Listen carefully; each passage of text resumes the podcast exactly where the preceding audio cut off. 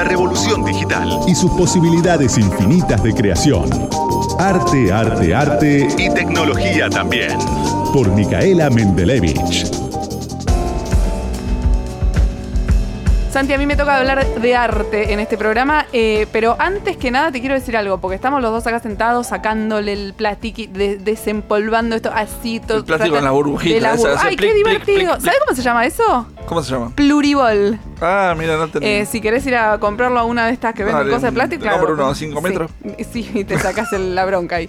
Eh, nuestras redes sociales para construir este espacio también con ustedes que están del otro lado, arroba algoritmo 899, tanto en Twitter como en Instagram. Somos un programa de tecnología y no habíamos dicho la red cuando empezamos. Casa de herrero, cuchillo de palo. Así estamos. Pero les decía que a mí me toca hablar de arte y me parecía interesante arrancar cuando eh, con, el tema de. Obviamente hay un montón de obras construidas con tecnología, ¿no? Pero hay veces en los que sucede lo inverso, que la tecnología se pone en función del arte, que, que en vez de ser tema, motivo o, sustento de la obra, es una herramienta para entenderla. Y hay algo, una herramienta puntual, que nos ayuda, y sobre todo en tiempos de pandemia, de encierro, de todo el mundo en, sus casas, ya aburrido, ya te hiciste pan de masa madre, te viste poco ortodoxa, no sabes qué más hacer. Bueno, entrate a, lo ya no sabes a dónde ir. Y eh, hay una parte de Google que a mi gusto es menos conocida de lo que debería porque es fabulosa, que se llama... Hay de todo en Google. Pero esta es excepcional, de verdad. Se llama Google Art and Culture. No tiene una traducción en español, pero es arte y cultura. Y es lo que fue en un principio el Google Art Project. Lo que tienen ahí y lo que fabricaron para poder tener ese espacio es una cámara, Art Camera se llama. Se matan con el nombre. Una cámara que eh, saca obras en gigapíxeles. ¿Y cuándo sería eso? ¿Un montón? Mil millones de píxeles. Ah, Pero por ahí te digo así, no te, claro, por ahí te dice así no te digo nada. Los píxeles son los puntitos que forman la imagen. Una foto sacada con un teléfono bueno tiene mil píxeles. Bueno, esto tiene mil millones, básicamente. Son mil veces más la información que toma una foto común. Para contarle bien a los oyentes cómo sería entonces. Tiene una tecnología, lo que hace la cámara, que además es recontralinda, cuando la ves te dan ganas de tener una en tu living, tiene una tecnología que saca muchísimas fotos de un cuadro, por ejemplo, y este es mi preferido y por eso les voy a contar de este, La Noche Estrellada de Van Gogh. La cámara enfrente saca mil fotos de ese cuadro, pero tiene una tecnología de, sonido, en realidad la misma tecnología que usan los, que no es tecnología lo que hacen los murciélagos, pero lo mismo que, que usan los murciélagos para, para volar. Tipo con el sonar. Sonido de alta frecuencia. Claro, la cámara tiene además un láser y un sonar que les permite tener todo en foco. Entonces, vos te metes en tu computadora, se te carga en un pedo, pues es claro, estoy hablando de arte y metí, metí, ahí el lenguaje técnico, en nada, se te carga en nada la foto de... A mucha velocidad. A mucha velocidad. En dos minutos tenés esa... Pichón de servidor. Exactamente, tenés esa super imagen de la noche estrellada de Van Gogh a la que puedes hacer zoom, zoom, zoom, zoom, pero una cantidad de zoom increíble. puede hacer, por ejemplo, alguien que quiere. Mucho, mucho, mucho, mucho hasta ver la pincelada. Viste que la obra de Van Gogh está compuesta por muchas pinceladas de mucha materia, de mucha carga material. Bueno, Van Gogh no usaba peli, justo el pelito, porque él lo que hacía más que nada era con una espátula o con algo más contundente, ponía mucha pintura. Y Van Gogh, que no tenía para comer, que era un tipo que realmente le costaba, si a nosotros nos cuesta llegar a fin de mes en este país, no les puedo explicar lo que les pasaba a Van Gogh, gastaba lo poco que tenía en excelentes materiales, que además sabía bastante de química y los armaba él.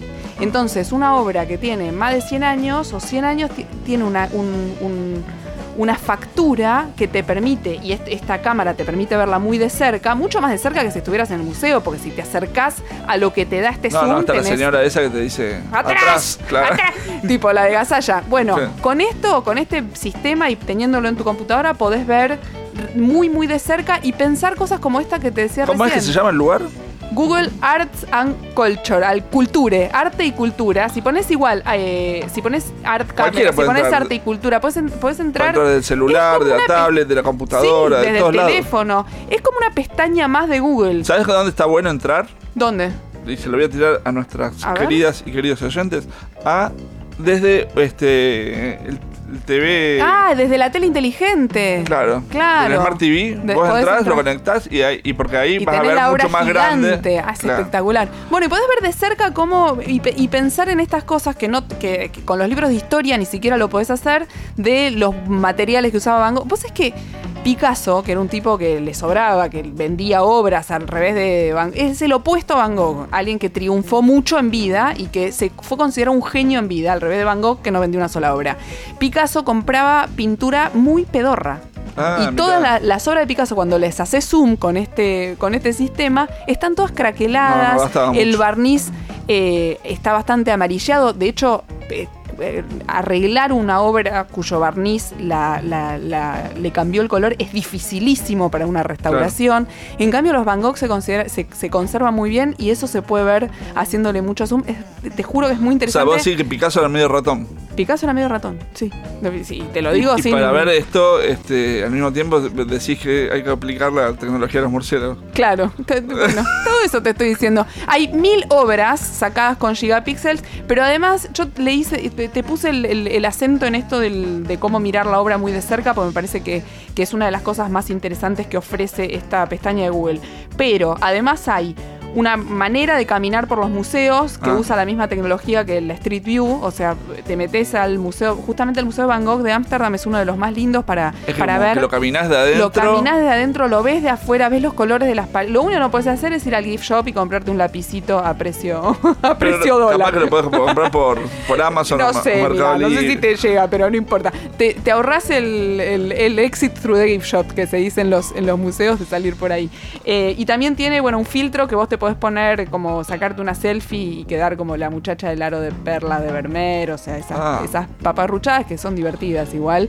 Y, y- y hacer como Pero colorear. qué buen dato, ¿no? Como poder caminar por esos museos. Eh, la- para mí las dos cosas fundamentales que puedes hacer es eh, hacerle mucho suma a estas mil obras, caminar por los museos, pero no, y hay una más que les voy a tirar a nuestros oyentes, eh, muy divertido para hacer con este sistema de Google que tiene este proyecto de arte y cultura, que es armarte tu propia colección. Podés ser Ah. el curador de tu museo, porque podés ir guardando las distintas obras. Como tu playlist de música, pero, pero de tu- obras de, de obras. sí y es Tu galería. eh, tu galería es, es no- ni más ni menos eso es lo que hacen los curadores decir bueno me voy a armar un museo de eh, obras de flores que me copen y vas ahí y, y- y- y vas guardando cada una de las obras eh, podés tener distintas colecciones Google Art and Culture podés entrar así si no pones Google Art Project cualquier cosa que pongas en Google hay más de 55 millones de búsquedas por día de arte en- eh, que tiene Google es un montón y lo Ah, están montón. capitalizando también de esta manera. Hace años que vienen laburando en esto y, y- y, eh, está como